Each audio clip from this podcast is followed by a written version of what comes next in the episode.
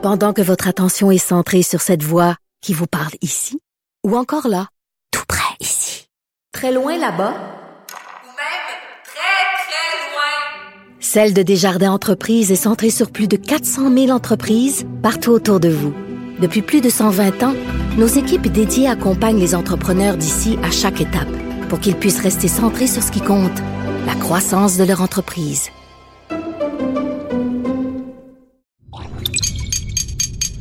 Cube Radio. Sophie Durocher. Sophie Durocher. Sophie Durocher. Mon nom est Sophie Durocher. Sophie Durocher. Des opinions éclairantes qui font la différence. Cube Radio. Bonjour tout le monde, bon mercredi. Écoutez, si on regarde les éléments suivants, les restaurateurs qui parlent de très bientôt, peut-être à la mi-mai, euh, réouvrir au moins les terrasses. On voit Pfizer qui annonce euh, donc euh, le, vaccin pour les 12 à 17 ans. On voit que les taux de vaccination vraiment augmentent partout, les ouverts aux plus de 40 ans. Savez-vous quoi? Je pense qu'on va avoir un été. Je pense qu'on va avoir un, vrai été. Je pense qu'on va avoir un été qui a de l'allure. Je, m'imagine déjà, là, au bord de la piscine, quelque part, au Québec. Ça se peut. Quand je vois toutes ces bonnes nouvelles-là, puis quand je vois la super belle publicité du gouvernement pour encourager tout le monde à se faire vacciner, pour pouvoir justement se pitcher dans des lacs tous ensemble cet été, je pousse un grand et très joyeux. Ben voyons donc. Pendant que votre attention est centrée sur vos urgences du matin, vos réunions d'affaires du midi, votre retour à la maison ou votre emploi du soir, celle de Desjardins Entreprises est centrée sur plus de 400 000 entreprises à toute heure du jour. Grâce à notre connaissance des secteurs d'activité et à notre accompagnement spécialisé, nous aidons les entrepreneurs à relever chaque défi pour qu'ils puissent rester centrés sur ce qui compte, le développement de leur entreprise. Sophie Durocher. Une femme distinguée qui distingue le vrai du faux. Vous écoutez Sophie Durocher. Vous connaissez euh, mon ami et collègue Jean-François Lisée, un homme sérieux qui écrit des livres sérieux, qui fait de la politique sérieuse. Ben de temps en temps, il aime ça aussi parler de sujets plus euh, légers, de culture populaire, euh, Star Academy ou toutes sortes de, de, de, de, sujets comme ça. Et là, quand il m'a envoyé son sujet en me disant Sophie, euh, je veux absolument parler de ce sujet-là, je me suis dit ah tiens tiens, ça va être une analyse fine du phénomène Marie-Pierre Morin. Bonjour Jean-François.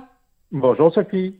Écoute, euh, je dis que c'est un sujet léger, mais les allégations, par contre, euh, entourant Marie-Pierre Morin, c'est tout sauf léger. On parle de, harcèlement sexuel, d'agression, de voix de fait, de commentaires racistes. Donc cette partie-là du dossier n'est pas léger. J'aimerais euh, que ce soit clair pour tout le monde. Quelle analyse tu fais, toi, de tout ce phénomène-là, Marie-Pierre Morin? Bon, je pense que ça dit beaucoup de choses sur l'époque. Alors, tu sais que j'aime les choses qui parlent de l'époque. Euh, et donc, j'ai fait la liste que je t'ai envoyée d'un certain nombre de billets qui sont présents là-dedans. Alors, si tu veux, on va les prendre un par un. Euh, D'abord, le billet d'origine, c'est le syndrome du surhomme. Euh, c'est dans ce cas-ci de la, de la superwoman. Lorsque certaines personnes, heureusement pas toutes, atteignent un niveau de célébrité surtout quand c'est très rapide, euh, mhm. ils ont l'impression que les règles ne s'appliquent plus à eux ou à elles, et qu'ils sont capables de faire n'importe quoi et que probablement, puisqu'elles sont célèbres, tout le monde les aime et que personne ne va s'offusquer de comportements euh, qui ne sont pas acceptables dans d'autres euh, circonstances.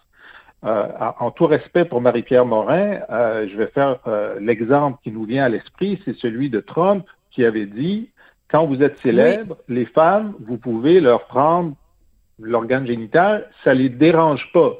Alors, c'est exactement cette idée, on pense, on peut penser que pour M. Salvaille, c'est la même chose, qu'il y, a, une zone psychologique que des gens mm. euh, célèbres euh, atteignent parfois, qui est un genre de déformation de la réalité, qui leur font penser que les règles ne s'appliquent plus à eux et peuvent euh, tous, tous permettre. Et je pense que Marie-Pierre Morin euh, est entrée dans cette zone-là euh, au, grand, au, grand, au grand désolement de ses victimes d'abord, et maintenant de, sa carrière. Mais en même temps, tu vois, ce phénomène-là que tu décris, on pourrait le faire un parallèle, parce que là, c'est dans le monde du spectacle, tu as cité Eric Salvaille, et je trouve que la comparaison est très bonne, mais ça s'applique aussi dans d'autres domaines. On n'a qu'à penser à quelqu'un comme Marcel Aubu, qui, parce qu'il était hyper puissant, hyper riche, qu'il avait beaucoup de, de, pouvoir euh, comme avocat, etc., euh, pensait que c'était correct et que il ne se ferait jamais prendre. Il y a aussi cet aspect-là, le côté, ce que tu appelles le phénomène du surhomme, le syndrome du surhomme, c'est des gens qui pensent, peu importe ce que je fais, je ne je me ferai pas pogner la main dans la, boîte à biscuits. Oui, mais ce qui distingue Marie-Pierre Morin de Marcel Aubu, c'est que Marie-Pierre Morin est une femme et que Marcel, est une femme jeune et que Marcel Aubu est un homme plus âgé qui, lui, pensait que ça faisait partie de la culture normale de la masculinité mhm. puis du rapport avec les femmes que de faire toutes ces remarques et toutes ces avances non sollicitées, etc. Alors, donc, on est, on, on est à la jonction de deux, deux cultures différentes. On n'aurait pas pensé que Marie-Pierre Morin était dans cette culture sexiste-là, d'autant qu'elle était une jeune femme. Oui, tu as tout à fait raison et c'est aussi ce qui euh, ce qui euh, ce qui surprend euh, peut-être des gens parce que quand tu regardes le genre de comportement qui lui est reproché, allégué, écoute de de quand tu rencontres une femme, tu lui mets les deux mains sur les seins, habituellement ça ce genre de comportement là, c'est un comportement de vieux mononcle et pas de jeune matante. Exact. Alors donc premier biais, syndrome de la superwoman, deuxième biais qui là nous interpelle tous, c'est la séquence triomphe, chute, contrition, rédemption. Ça, ça fait partie de notre cerveau depuis la nuit des temps. Les grands récits, euh, les grands récits historiques, euh, bibliques même, ouais. Mm-hmm. Hein, exact. Et donc, c'est comme si on avait un sillon dans la tête qui nous dit c'est comme ça que les choses doivent se passer. Quelqu'un devient extrêmement célèbre ou riche ou puissant, on participe de ça. Ensuite, il y a une chute. Il y a une chute qui est très grave. Là, il y a l'opprobre populaire, le procès public. Là, ensuite, il y a la phase de la contrition. Il faut que la personne montre qu'elle a compris euh, ses torts, qu'elle avoue ses torts. Et ensuite, il y a la rédemption. Alors, on est en train de vivre euh, cette séquence avec Marie-Pierre Morin. Et il y a même quelque chose de satisfaisant dans l'esprit populaire des gens, puis je me mets, je, me mets là-dedans, de voir que la séquence se prolonge. Et ce qui est intéressant dans, dans, dans la contrition euh, qu'on a vue en public avec plus d'un million de personnes dimanche, euh, c'est évidemment le caractère public de la chose et que tout le monde commente est-ce que la contrition a été bien faite? Est-ce qu'elle est suffisante? Est-ce qu'elle aurait dû dire ceci et cela? Est-ce que le chandail blanc qu'elle portait, est-ce que c'était juste une opération de euh, relations publiques? Est-ce que c'était songé? Quel message essayait-elle d'envoyer avec son chandail blanc? Écoute, on a tout lu puis tout entendu, là. Exact. Et donc, il y a un engagement social sur la, euh, sur, sur la qualité de la contrition. Euh, et ça dit, ça dit quelque chose non seulement sur l'époque, mais sur euh, je dirais, sur, sur, sur euh, l'espèce humaine, la, la, façon dont on réagit à ça. Je ne, je ne le condamne pas, je le constate. Euh, et là, évidemment, ce qui est intéressant dans, dans le cas de Marie-Pierre Morin, c'est évidemment que c'est quelqu'un qui est conseiller en matière de relations publiques. Euh, le, le, chandail blanc plutôt que le décolleté, évidemment que ça a été songé. Maintenant, si elle avait mis un décolleté, on lui aurait dit, ben là, c'était pas le moment de mettre un décolleté, c'est pas, c'est pas ça qu'il fallait faire. Et aussi, on voit que euh, sur la rédemption, euh, elle a été bien conseillée parce que si elle avait obtenu le gala artiste euh, lors, du, lors du gala, mhm. ça serait trop tôt pour la rédemption. Tu comprends? Il y a, il y a des délais entre la contrition et la rédemption. et donc, elle était en danger d'avoir une rédemption trop rapide. Il faut attendre que ces nouvelles productions soient vues et l'an prochain, si elle a le gala artiste, ce sera une rédemption qui sera dans l'ordre correct des choses. Tu vois? Oui, mais là, je veux rajouter quelque chose là-dessus parce que je trouve que c'est très important. C'est que donc, la séquence des événements, c'est dimanche. Donc, samedi, il y a cet article assez ravageur qui, est publié dans la presse. En fait, ravageur, parce que c'est juste une couche de plus, mais ça ressemble exactement à ce qui lui avait été reproché par Safia Nolin ou ce qui avait été relaté dans le, texte, lui, très ravageur du, devoir au mois de juillet l'année dernière. Bref, le, le, le journal La Presse publie ça le samedi. Dimanche, elle est à tout le monde en parle. Et dimanche, elle annonce je retire ma nomination au gala artiste. Sauf que moi, j'ai vérifié et voici la façon dont ça, ça se passe. C'est que la raison pour laquelle elle est en nomination au Artiste, c'est qu'il y a eu un sondage auprès de 14 000 personnes où euh, les, les, gens nomment spontanément les gens qu'ils veulent voir dans chacune des catégories. Donc son nom s'est retrouvé là en nomination. Puis il y a eu un deuxième sondage où les gens, on leur a dit, ben voici les cinq femmes qui sont en nomination dans la catégorie meilleure comédienne pour une série. Pour qui vous votez? Donc, bien avant dimanche soir, le nom de quelqu'un ou de quelqu'une était déjà dans une enveloppe chez Léger en vue du gala de dimanche. Donc, de deux choses l'une.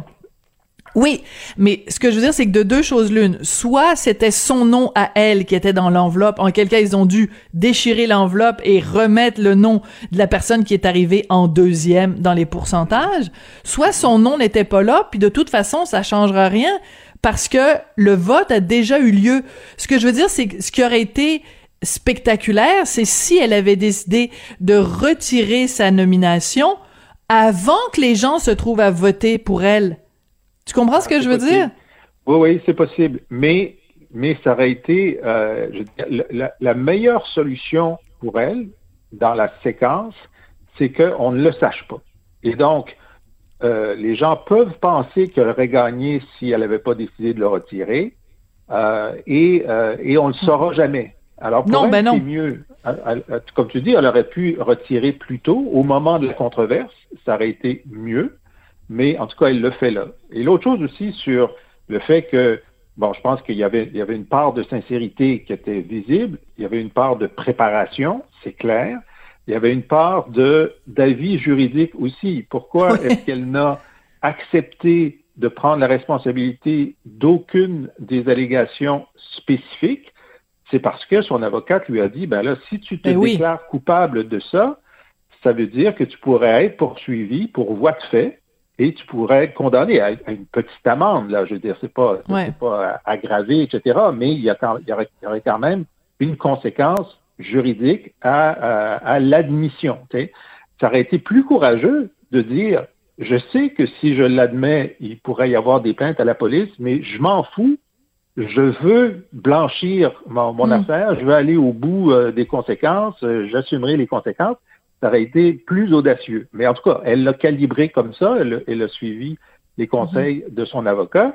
Mais ensuite, puisqu'elle dit qu'elle veut faire des excuses individuelles, euh, si elle va s'excuser individuellement à la femme dont elle a pris les seins euh, et qu'elle euh, qu'elle enregistre la conversation, elle pourra aller porter plainte. Ça n'arrivera probablement pas, hein, tu vois, mais c'est quand même un genre d'excès de prévention juridique qui fait partie, parce que cette personne est célèbre, parce qu'elle a de l'argent, parce qu'elle est mm. conseillée, parce que bon, qui ne serait pas qui ne serait pas accessible à un plombier ou euh, une mhm. infirmière qui aurait commis les mêmes actes. Tu as tout à fait raison. Mais, mais qui n'aurait pas, mais qui n'aurait pas le problème de, euh, de sa réputation publique étant en jeu aussi. Alors, il y a les deux côtés de la balance. Si tu es un inconnu qui, qui, fait, euh, qui fait un geste comme celui-là, puis il y a une plainte qui est déposée et que tu paies ta dette, c'est une chose, mais au moins tu te promènes dans la rue puis tout le monde te pointe pas du doigt, ce qui est le cas d'une célébrité ça, c'est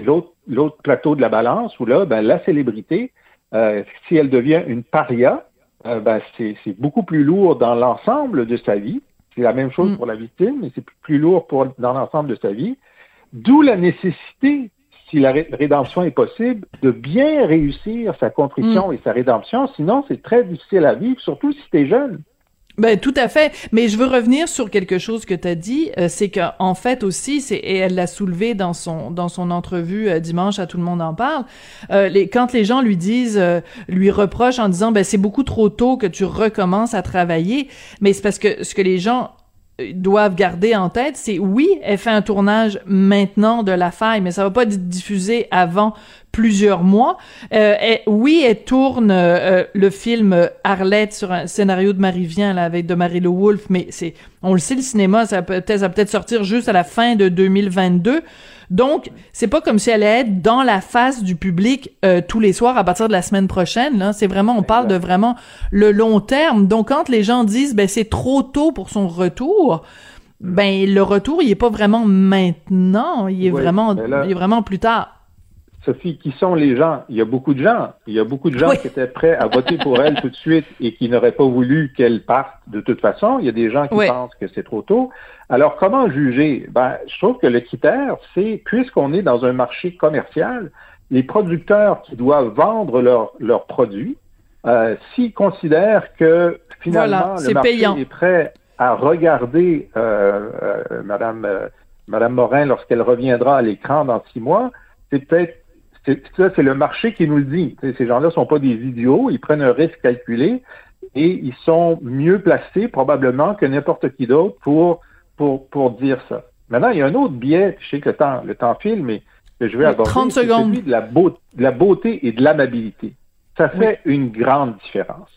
Euh, je veux dire, le fait qu'elle soit belle et qu'elle euh, semble aimable, alors elle ne l'a pas été dans un certain nombre de comportements, ça, modifie, qu'on le veuille ou non, le, mm. comportement et l'acceptabilité. Si on avait eu, euh, disons, je, vais nommer Hubert Lenoir. OK? Hubert Lenoir est quelqu'un qui, est célèbre, mais qui est tête à claque. Il est tête à claque. Xavier Dolan. ça, ça, passerait moins bien. Ça, passe, ça, tout à fait, fait raison. aussi de la relation psychologique, la beauté et l'amabilité. Peu importe le degré de culpabilité, euh, c'est un, c'est un, c'est un atout qui est inégalement réparti et c'est une des grandes injustices de la vie. Oui, et si vous en êtes pas convaincu, allez, allez ouvrir n'importe quel livre de Michel Houellebecq où il parle justement de ça, cette grande injustice de la beauté. Il en parle en des termes assez éloquents. Jean-François, c'est toujours intéressant de te parler, surtout quand tu te penches comme ça sur euh, euh, des événements. Est-ce que ça dit sur notre époque? Jean-François Lisée, donc ancien chef du Parti québécois, qui est commentateur chez nous euh, deux fois par semaine. Donc, je te dis à vendredi. Merci beaucoup. Merci, à vendredi.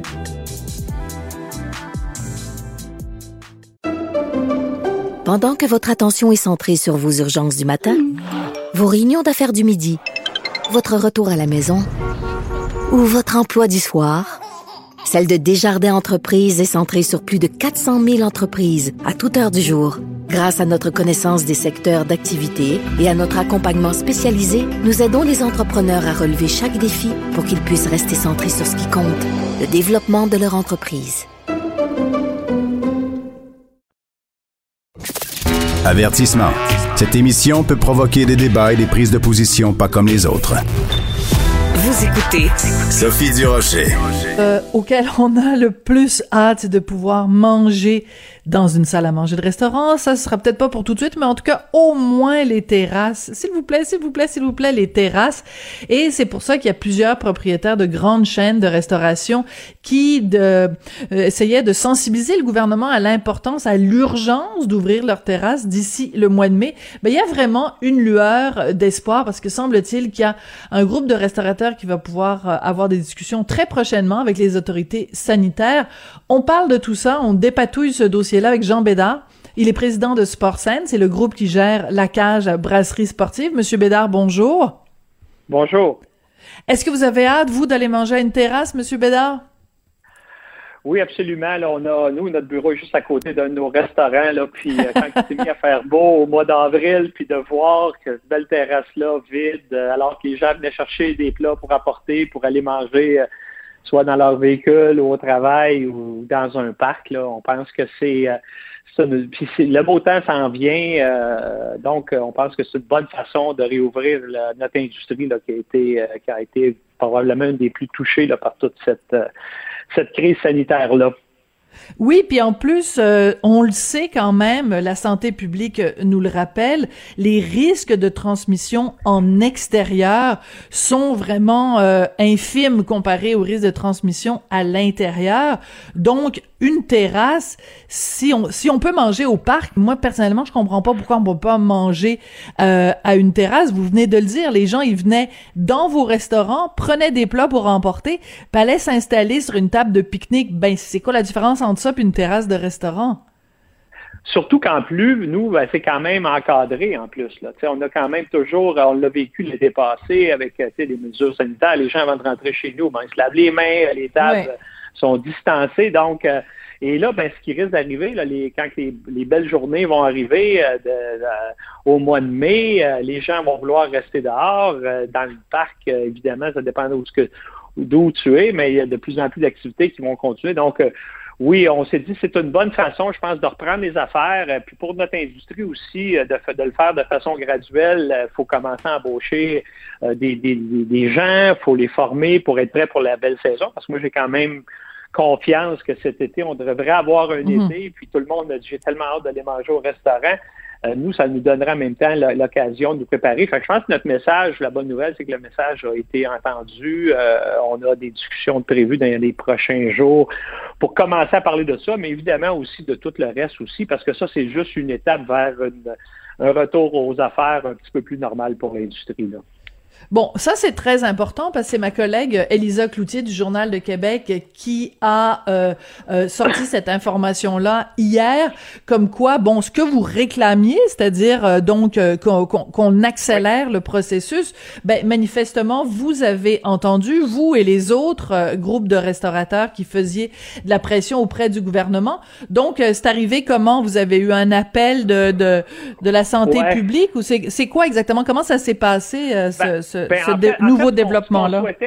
Je pense que l'important aussi, c'est de, oui, on est des chaînes, mais on aussi, là, on travaille beaucoup avec l'Association Restauration Québec. Là. Je pense qu'on on, essaie, là, je pense qu'on est tous dans le même, dans le même bateau.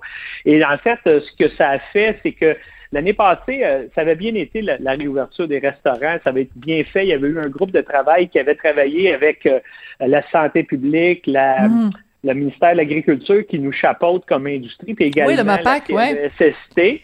Et là, ben, ce qu'ils ont décidé de faire, puis c'est un peu ça qu'on réclamait, c'est qu'ils vont réactiver ce, ce groupe-là euh, qui avait euh, travaillé, participé, contribué aux discussions euh, et très rapidement. Donc, c'est ça qu'on a eu. On a eu un appel, en fait, je dirais, de, de, du responsable de notre dossier là, au MAPAC qui a dit que euh, on, ils remettent sur pied ce comité-là là, hmm. pour justement parler des terrasses, parce que l'année passée, on n'avait pas parlé de façon spécifique des terrasses. Puis nous, on pense qu'il faut qu'il faut en parler parce que peut-être les mesures, parce que justement, on nous dit que les, euh, les risques de propagation sont beaucoup plus faibles à l'extérieur qu'à l'intérieur. Donc, peut-être qu'on peut revoir la façon d'opérer les terrasses pour l'été. Puis en même temps, ben, commencer à penser à un retour euh, aussi de notre industrie. Fait que c'est une bonne nouvelle parce qu'on est une industrie qui est quand même c'est compliqué quand même réouvrir un restaurant. Là, je, il y a l'approvisionnement, la chaîne d'approvisionnement a été bien, bien affectée également par, par toute cette crise-là. La formation, moi, j'ai des employés que ça fait six mois là, qui n'ont pas travaillé. Juste de revenir, ne se souviennent pas du menu, ne se souviennent pas des codes informatiques. Hmm. Euh, euh, donc, c'est toute une tâche qui attend tous les restaurateurs. C'est pour ça qu'on se dit, ben là, c'est une bonne nouvelle et je pense qu'ils réalisent que c'est le temps d'y penser. Puis, euh, souhaitons que ça se fasse comme il faut pour tout le monde. Oui, parce qu'il y a deux, il y a deux questions quand on parle des employés. Il y a évidemment ceux qui étaient déjà avec vous et qui ont besoin juste de se faire rafraîchir un peu euh, la mémoire puis de, de, se dérouiller un peu parce qu'ils se sont peut-être rouillés pendant leur mois d'inactivité. Mais il y a aussi l'idée que vous allez peut-être vouloir embaucher plus de monde. Puis il y a des étudiants qui eux se disent bon ben moi si j'ai pas de nouvelles pour cet été de la part de la cage ou de la part de d'autres hmm. restaurants, je vais aller faire autre chose. Oui, c'est ça. Puis on s'attend quand même. On est convaincu que les consommateurs vont être au rendez-vous. Là. Cet été, tout le monde que je croise me dit ah, j'ai tellement hâte de retourner au restaurant, j'ai tellement hâte. C'est sûr. Et c'est quand même un peu inquiétant pour nous parce que justement, L'été, bon, c'est achalandé, on a souvent nos capacités sont plus grandes parce que les terrasses sont là en plus, puis on a besoin aussi de cette main-d'œuvre-là euh, d'été.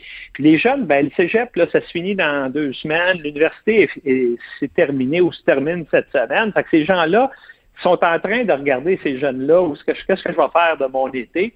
Fait que là, déjà, là, qu'on ait parlé de restauration pendant deux, trois, quatre jours, alors que ça faisait cinq, six semaines que c'était silence mm. radio, ben ça, ça réencourage nos équipes. Euh, ça, ça, hmm. ça, probablement, ça fait penser aux jeunes que oui, j'aimerais ça retourner euh, passer un été, euh, travailler à la cage dans un autre, dans un autre restaurant.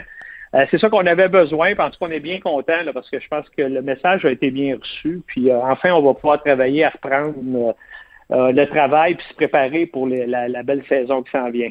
Donc, euh, vous nous dites deux choses. D'abord, le simple fait que ce soit revenu dans l'actualité, le simple fait qu'on se soit remis à en parler, ça a peut-être juste euh, planté une petite graine dans la tête de gens qui disaient, oh ben non, je vais faire autre chose cet été. Donc, juste le fait que ce soit euh, dans les nouvelles, là, que vous ayez pris position publiquement, ça rappelle des choses. Et aussi le fait que vous ayez fait cette sortie publique, c'est ça qui a fait bouger le gouvernement et ce qui fait en sorte que, donc, ce que, selon ce que vous nous dites, on remet sur pied, en fait, ce comité qui était là l'été dernier.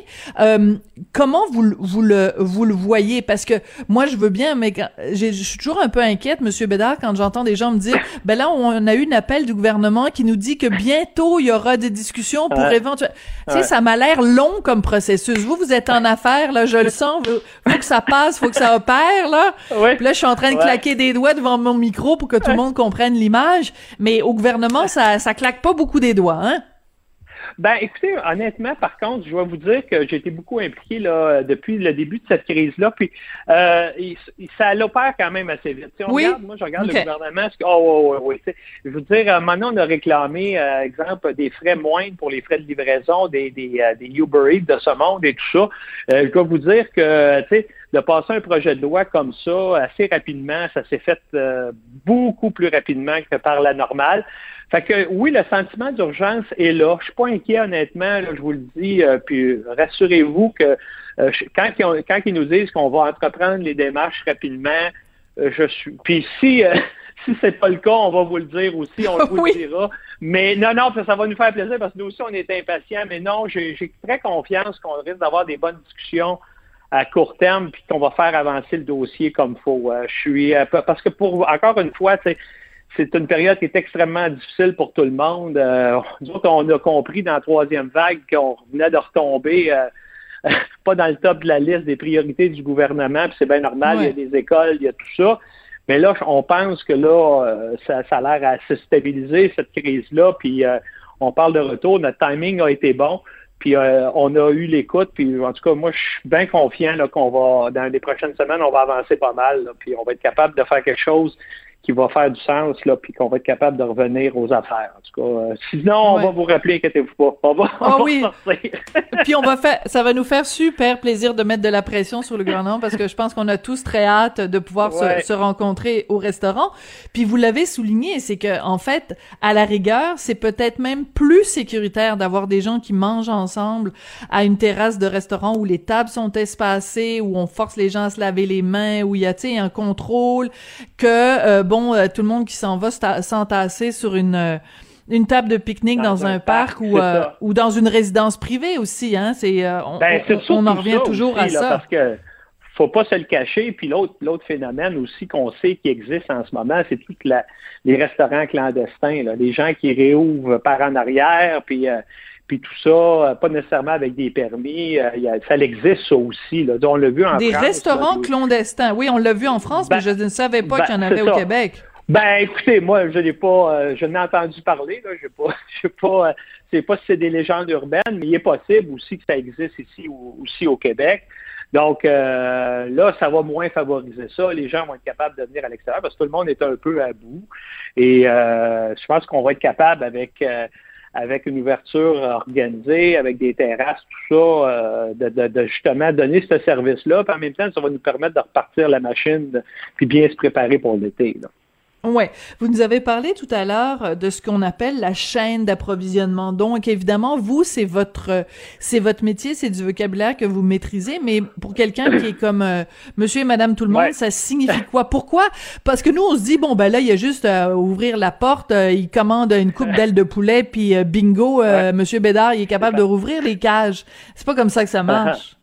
Ah, du tout. Puis c'est drôle que vous parliez de ça parce que justement, ce midi, j'ai eu des appels depuis qu'on a fait cette sortie-là. Exemple, mon fournisseur de fruits et légumes lui, il a besoin de visibilité. D'après toi, Jean, quand est-ce que tu penses qu'on va ouvrir? Parce qu'il faut qu'il commence à monter ses inventaires.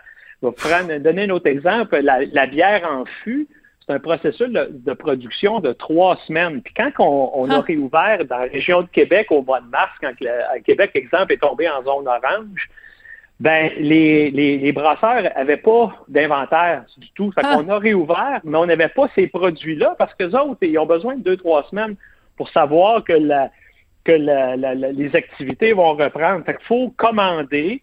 Euh, avant, moi, mon distributeur alimentaire euh, faisait tous mes restaurants trois fois par semaine. Là, évidemment, hmm. il est arrêté. Il fait une livraison par semaine. Fait qu'il faut pas que tu te trompes dans ta, dans ta commande parce que si tu manques d'un produit, il va falloir que tu attendes la semaine suivante. Fait que tout ce qu'il y a en arrière de nous, l'industrie, euh, également, ça, a un impact. Hmm. L'autre élément aussi qui est drôle, c'est et l'autre élément aussi qu'il ne faut pas négliger, je peux vous dire, j'ai eu lundi matin des appels de hôtellerie, euh, des gens qui ont des spas, qui ont des restaurants, puis qui nous encouragent à continuer nos démarches parce que autres aussi, euh, comme on dit, un hôtel, pas de restaurant, euh, c'est plus ordinaire comme expérience. Il y a des spas qui ont des petites salles à manger également. Vrai. je pense au cinéma qui ont besoin aussi là, de d'avoir leur comptoir d'ouvert. Fait qu'on on a aussi beaucoup d'impact sur d'autres activités ou d'autres secteurs d'activité. C'est pour ça que les consommateurs ont hâte, mais il y a également aussi d'autres secteurs d'activité qui ont de la restauration puis qui ont hâte qu'on soit en mesure d'opérer à tout le moins à l'extérieur pour commencer, puis évidemment à l'intérieur après. Oui, euh, il y a des restaurants euh, que, qui, ont, sont déjà euh, prononcés publiquement en disant, écoutez, nous juste ouvrir la terrasse, ça n'a aucun intérêt mm. parce que c'est pas rentable, ça coûte trop cher parce qu'il faut engager du personnel et on peut mettre tellement peu de tables parce que les tables doivent être espacées, mm. c'est pas payant d'ouvrir la terrasse. Donc soit on ouvre tout au complet, soit on n'ouvre pas. Qu'est-ce que vous, euh, vous, c'est pas votre situation là, c'est pas votre cas. Ben, en fait, nous, c'est pas dans notre modèle d'affaires les terrasses. Pour nous, c'est un départ. En fait, ce qu'on, notre, logique, et puis je pense que ça a bien fonctionné, c'est que les terrasses, c'est un bon départ pour parler et réouvrir les discussions. Parce que je pense que tout le monde est d'accord, autant les consommateurs, mais vous comprendrez que nous, euh, on ouvre les terrasses, mais quelques semaines plus tard, on ouvre les salles à manger. Fait que oui, je pense que même moi, il y a de mes restaurants que ça vaudra peut-être pas la peine. Si on nous autorise les terrasses, ça veut pas dire que je vais tout ouvrir mes restaurants tout de suite non plus. Il y en a certains dans des secteurs que ça vaut plus la peine, mais on va savoir en même temps, ce qu'on veut savoir avec ce groupe-là, c'est oui les terrasses, mais est-ce que c'est deux semaines plus tard les salles à manger? Mais on va être capable, capable de donner de la visibilité aux restaurateurs. Fait qu'un restaurateur qui n'a pas de terrasse, Évidemment, euh, il ne pourra peut-être pas ouvrir s'il décide d'ouvrir les terrasses, mais il va savoir par contre que peut-être euh, deux, trois semaines plus tard, les salles à manger mhm. vont réouvrir. Et lui aussi va avoir cette visibilité-là que personne n'avait depuis euh, un mois. On était tous dans le néant. Fait qu'évidemment que notre, notre ce comité-là, ce ne sera pas juste l'ouverture des terrasses, son mandat, mais c'est vraiment plus l'ouverture de la restauration, incluant les terrasses. Donc, vous le voyez comme en séquence, comité-là, M. Bédard, du gouvernement, euh, avec le MAPAC? On a déjà eu un, pré, un pré-appel ce matin, je dirais. Ah, d'accord. Je pense. Oh, oui. Oh, on a déjà eu des appels. Oh, euh, je ça roule? la semaine prochaine. Oh, oui, oui, ça roule. Non, non, non, je vous dis, ça roule quand même. Fait que je, je m'attends la semaine prochaine à ce qu'on avance quand même euh, pas mal. Parce que l'avantage qu'on a cette fois-ci, c'est qu'on connaît tous assez bien les normes sanitaires. Vous comprenez que l'année passée, là, on ah arrivait on naviguait dans là, puis on savait, savait pas c'était quoi des masques, c'est quoi cette affaire-là, mettre des masques. Là, je pense qu'on a tout le monde, on sait c'est quoi le minimum. Fait que ça, ça va accélérer beaucoup, euh, le, je dirais, ce côté de discussion-là, parce que je pense pas qu'on va changer. Puis d'ailleurs, on a déjà des restaurants d'ouvert, nous, en, Abitibi. Ben oui, dans les régions où ils sont pas Saguenay, on a l'expérience un peu ce qui fonctionne, ce qui fonctionne pas. donc ça, c'est une bonne chose. Par contre, euh, je pense que ça peut quand même, ça sera pas, euh, je pense pas ça, on a tant de longues discussions à avoir que ça. C'est ça la beauté, c'est que le gros du travail a été fait. Je pense qu'il y a un petit peu de mise à jour et de réflexion à faire pour, euh, pour ce qui s'en vient. Mais euh, non, moi, je suis confiant qu'on devrait être en mesure d'avancer pas mal les prochaines semaines. Excellent. Et dites-moi, euh, l'idée d'avoir euh, une sorte de passeport euh, de vaccination qui ferait en sorte que ne pourraient rentrer dans les restaurants que les gens mhm. qui ont eu au moins la première dose, est-ce que c'est quelque chose à la cage où vous êtes pour ou vous êtes contre cette idée-là? Ben, en fait, on n'a pas d'opinion. On va vous dire honnêtement, le débat vient de commencer. oui. Sérieusement, j'ai aucune opinion. Je veux en ce moment, on, se concentre vraiment à essayer d'ouvrir. Euh, puis ça, je vais laisser ça plus euh, aux experts là, à débattre sur c'est une bonne affaire, c'est une bonne affaire et tout ça. Moi, je peux comprendre qu'il y a, en ce moment, tout le monde amène un paquet d'idées. Là, je pense que c'est ça qu'on a besoin aussi d'idées. Puis le débat de la vaccination, on le voit, là, c'est vraiment ce qu'on parle beaucoup en ce moment. Euh, maintenant, euh, j'ai vu hier que euh, les, la, je pense que c'est la Saskatchewan qui a expliqué son plan de déconfinement. Je ne sais pas si vous avez eu la chance de voir ça, mais eux autres, non, en fait, je vais aller voir. déconfinement oui, allez-y. Et, et, va être en fonction du taux de vaccination. Fait imaginez-vous eux autres, ils ont décidé qu'exemple, on va ouvrir les restaurants quand que 60 de la population. Je donne ah! des exemples. Fait qu'autrement dit, ils ont comme mis la responsabilité aux gens de se faire vacciner, puis plus que la population va être vaccinée, plus que va être déconfinée. C'est pas, c'est pas nécessairement bête pour, comme stratégie. Oui, oui, j'aime ça. Euh, oui, ben les euh, Albertains, euh, oui, ils ont des bonnes idées des fois. OK. Super, oui, Je pense que c'est Saskatchewan, c'est ça qui ont, qui ont fait ça. Ah, Saskatchewan, pardon. On va suivre ça, ce côté-là, au niveau de la vaccination puis de l'impact que ça va avoir sur nos opérations. Mais moi, en ce moment, on n'a pas. moi, je n'ai pas d'opinion là-dessus, là, pour l'instant. Mais de toute façon, la question sera peut-être même caduque, c'est-à-dire qu'à partir du moment où il va y en avoir, en effet, on vient là d'ouvrir pour les les 40 ans et, plus. Euh, on nous annonce le Pfizer pour les 12-17 ans. Donc très rapidement, d'ici les prochaines semaines, il va y avoir quand même un, un, gros morceau de la population qui va être vacciné. Donc, euh, est-ce que vraiment l'idée même d'un passeport sera nécessaire? Peut-être pas. Jean Bédard, ça a été vraiment peut-être pour voyager, oui, mais pas je serais plus surpris ici à l'interne, mais pour voyager ou des grands, des événements très, très spéciaux. Mais euh, en tout cas, je pense pas qu'on va être obligé d'aller là. Peut-être pas besoin d'un passeport pour aller manger des ailes à la cage, mais peut-être besoin d'un passeport pour aller voir euh, le Canadien jouer. Euh, Au Centre Bell, peut-être. Au Centre Bell.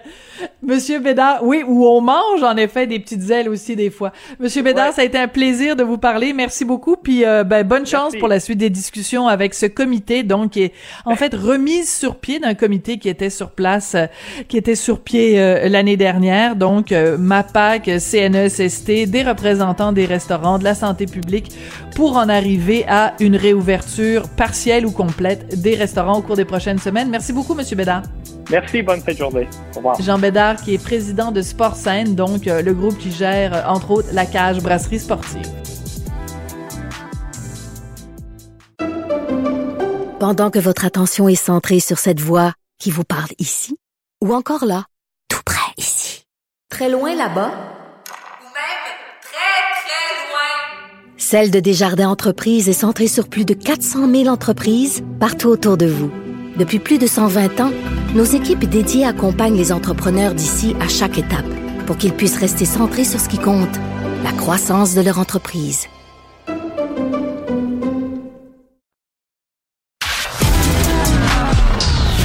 De la culture aux affaires publiques.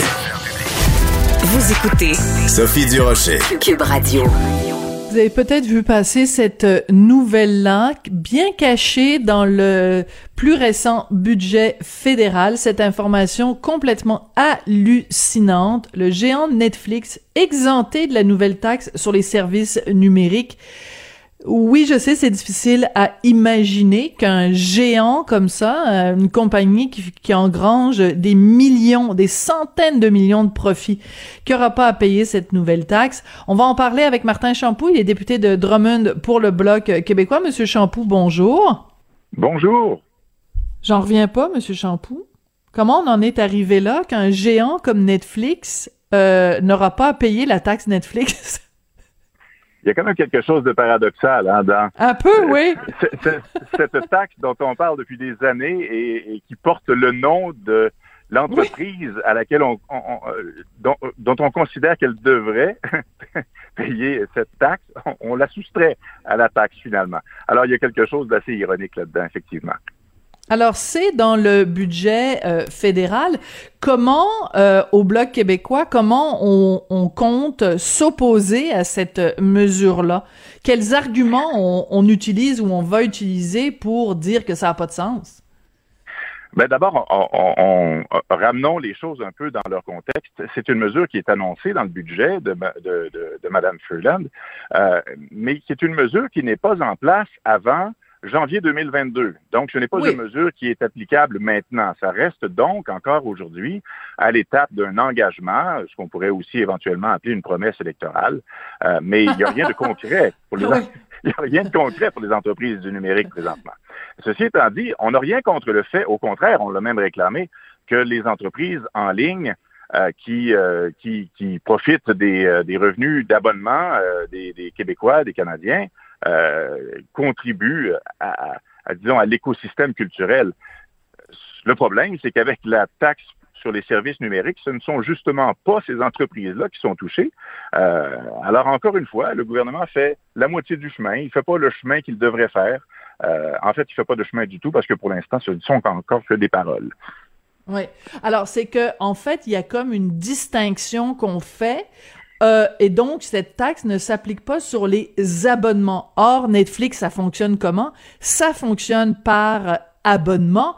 Donc, on a l'impression un peu que, euh, puis on se rappelle au moment où euh, Mélanie Joly était au patrimoine et c'était elle qui se débrouillait avec cette patate chaude là et elle arrêtait pas de répéter non, Justin Trudeau s'est engagé, on veut pas taxer encore plus les citoyens canadiens puis tout ça.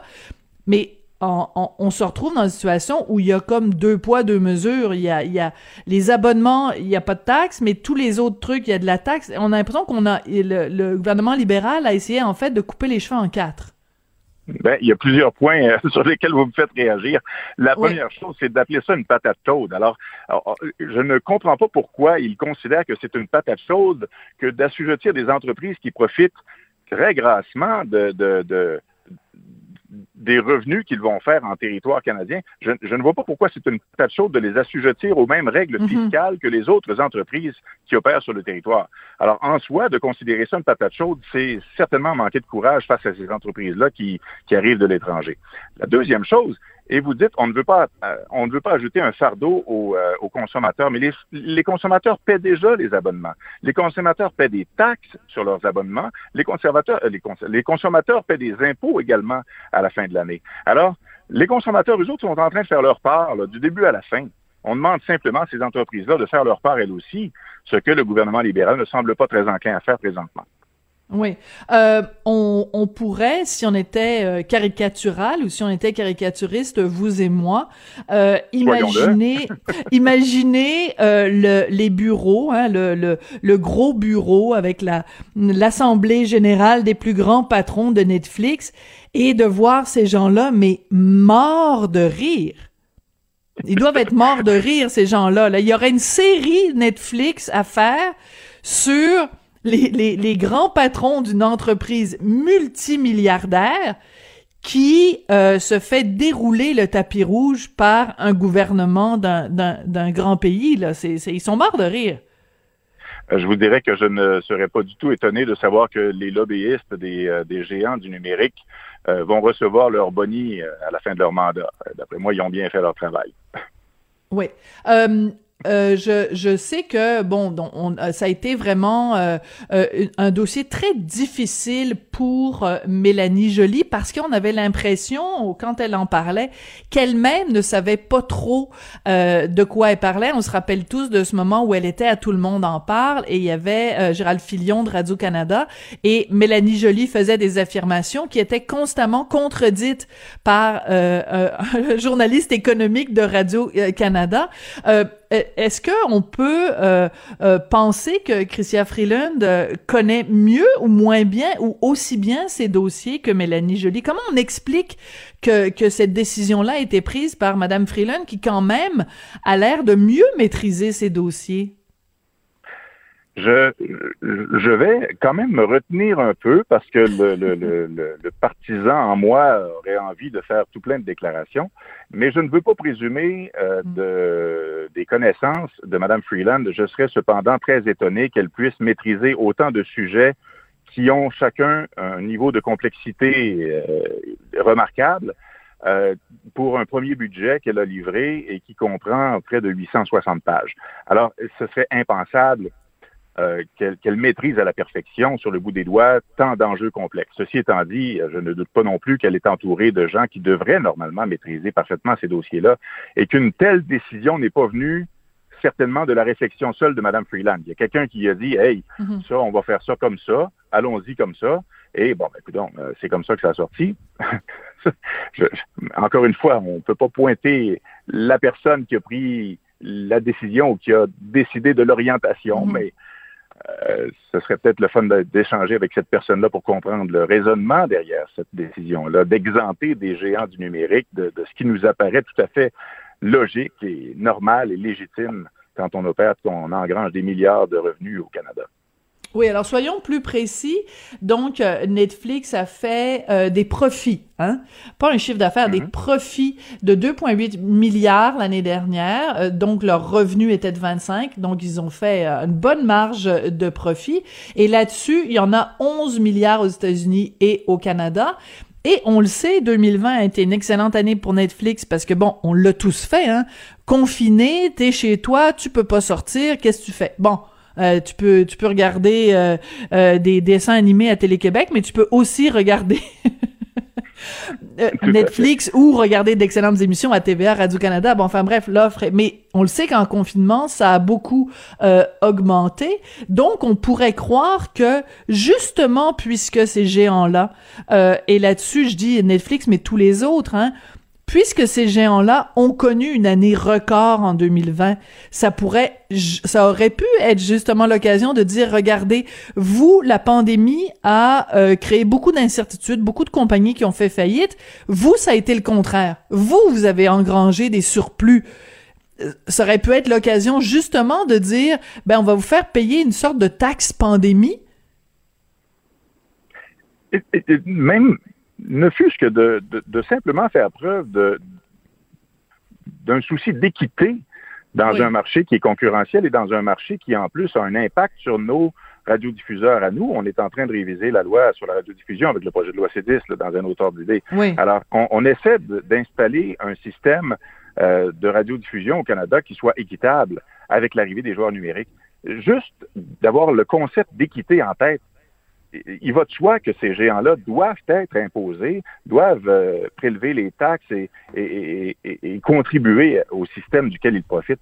Alors, euh, je, ne vois même pas pourquoi on aurait à justifier, en plus, de leur dire vous avez fait beaucoup d'argent cette année, euh, ça vous tenterait pas de, contribuer un petit peu plus. Mais non, commençons d'abord par les faire contribuer de manière équitable. C'est ce qu'on n'a même pas le courage de faire avec ce gouvernement-là. Ouais et, Netflix a déjà dit, et je veux dire, on, on, utilise beaucoup Netflix dans cette discussion-là, puis c'est tout à fait correct parce qu'on parle de, la taxe Netflix. Mais Netflix a déjà dit, nous, la réglementation que vous allez mettre en vigueur, on va la respecter. Alors, ils s'opposent pas, du moins pas ouvertement, là, euh, ils s'opposent pas à ce qu'ils aient à, à assumer les charges fiscales qui sont tout à fait normales pour des entreprises qui opèrent au Canada. Alors, il y, a, un manque de courage ou il y a quelqu'un qui trouve que c'est pas nécessaire. Je ne sais pas d'où vient cette, ce raisonnement-là, mais mm-hmm. c'est clairement un raisonnement qui est difficile à justifier, difficile à expliquer. Parlons-en de C10 puisque vous avez soulevé euh, la question. Euh, je ne sais pas si vous avez vu cette lettre de Monique Simard et, Pierre Trudel euh, publiée dans le Devoir hier, parce que il y a beaucoup de gens qui se posent des questions par rapport à justement ce projet de loi C10, à savoir est-ce que ça va restreindre ou pas la liberté d'expression? C'est quoi la position du bloc là-dessus? Ben, je suis très content que vous posiez la question parce que, comme vous savez, je siège au comité du patrimoine, je suis, j'en suis le vice-président et je suis au cœur de, ces travaux-là depuis depuis le début. Alors, euh, à mon avis, et j'appuie tout à fait à ce que Mme Simard et M. Trudel ont, énoncé dans leur lettre, il peut y avoir peut-être dans, dans, ce que soulèvent euh, les, conservateurs, dans cette question d'atteinte à la liberté d'expression, il peut peut-être y avoir dans les dans les textes de loi des, manières d'interpréter qui pourraient laisser croire qu'éventuellement euh, un gouvernement ou le CRTC pourrait avoir euh, un mot à dire sur la liberté d'expression, sur le contenu que les gens partagent. Or, c'est infiniment improbable dans les faits. C'est vraiment une ballonne qui s'est gonflée sur, sur euh, je dirais, un peu de, de populisme, peut-être un peu euh, de sensationnalisme à partir d'une mm corde sensible, peut-être un peu plus sensible même au Canada anglais qu'elle ne l'est au Québec, parce qu'au Québec, on ne sent pas cette... cette ben, écoutez, il y a, y a eu, il y a eu aucun, quasiment aucun texte euh, là-dessus avant, bon, évidemment, ce texte de Madame Simard et Monsieur Trudel, mais euh, écoutez, c'est vraiment, là, c'est flagrant. Du côté anglais, énormément de discussions là-dessus. Du côté francophone, vraiment silence radio. Donc, c'est pour ça que je voulais vous entendre là-dessus. Donc, vous, vous nous restez rassurer en nous disant que les possibilités que euh, ce, ce, cette loi-là euh, restreigne de quelque façon que ce soit la liberté d'expression, puis on sait que c'est quelque chose évidemment qui est, au cœur de toute démocratie, que ce risque-là est plus que minime, Monsieur Champoux. Non seulement je vous rassure là-dessus, mais je, vous dis que dans les articles à venir, dans les amendements à venir dans les travaux de, du comité sur l'étude du projet de loi C10, il y a d'autres dispositions pour renforcer cette protection-là de la liberté d'expression, mais ben, pas tant de la liberté d'expression, mais de, de la liberté des utilisateurs de médias sociaux à partager leur contenu. Il y a d'autres dispositions qui s'en viennent. Mais je vais, je vais en plus vous dire que jamais, au grand jamais, le Bloc québécois ne voterait en faveur hmm. d'un projet de loi, quel qu'il soit, où il y aurait un risque, si minime soit-il, d'atteinte à la liberté d'expression. C'est une valeur fondamentale pour nous. C'est une valeur que nous allons défendre jusqu'au bout. Mais dans le projet je serais, de loi je serais curieux. Oui, je serais curieux de savoir. Je ne sais pas si vous l'avez vu passer parce que c'était hier ou avant-hier. C'était la journée Star Wars et euh, ben, c'était le 4 mai. C'est pas compliqué. Euh, the Fourth. Oui, c'est ça. Et donc euh, il y avait euh, le, le, le, chef des conservateurs, Aaron O'Toole, qui a fait une petite vidéo où il se promène avec dans la rue avec un, un personnage de, de, Star Wars. Et euh, là, l'image est coupée. Et là, c'est ça dit, ben je peux pas continuer à vous dire ce que je voulais vous dire à cause de C10. exact. Mais, mais je pense qu'on a, on a saisi, euh, on a saisi un os et, euh, on, ne le lâche on pas. On le ronge. Ouais. Oui, tout à fait. Mais je pense qu'il y a beaucoup d'exagération là-dedans. Il y a beaucoup. Euh, J'hésite à peine à, utiliser le terme désinformation. Euh, il y a quand même des, des, des, avis de, de gens qui qui prétendent qu'il y a peut-être matière à s'inquiéter. En ce sens-là, le comité doit quand même rassurer les gens. On doit quand même faire en sorte que les gens, Parfait. Ben, c'est ce qu'on vient de faire. En général, soient très rassurés. Oui, et, et, nous allons continuer de le faire, c'est certain. Parfait. Ben merci beaucoup. Ça a été très intéressant comme euh, comme discussion. Euh, votre série préférée, vous, sur Netflix, c'est quoi? ah, je, j'en ai eu plusieurs sur Netflix, mais euh, j'en ai pas de récentes. Je cherche en fait des suggestions. Bon, ben. Mais je dois vous, avouer que j'ai beaucoup aimé The Crown. J'ai beaucoup aimé. Bon, ben voilà. Alors, un, un, un, séparatiste qui aime quand même euh, des séries sur la monarchie, j'avoue que ça me plaît bien. Mais on est, on est ben, tous bourrés de contradictions. Quand même. Ça reste oui, oui, des tout à fait. pour nous, mais ça reste des symboles. Puis était-tu cute, Diana, quand même? Mais, Monsieur Champoux, Martin Champoux, député de Drummond pour le Bloc québécois, merci beaucoup pour cette discussion. Eh ben, c'est comme ça que se termine l'émission. Merci beaucoup d'avoir été là. Je voudrais remercier Jean-François Roy à la mise en onde, la réalisation et William Boivin à la recherche. Ben, je vous remercie et je vous dis à demain.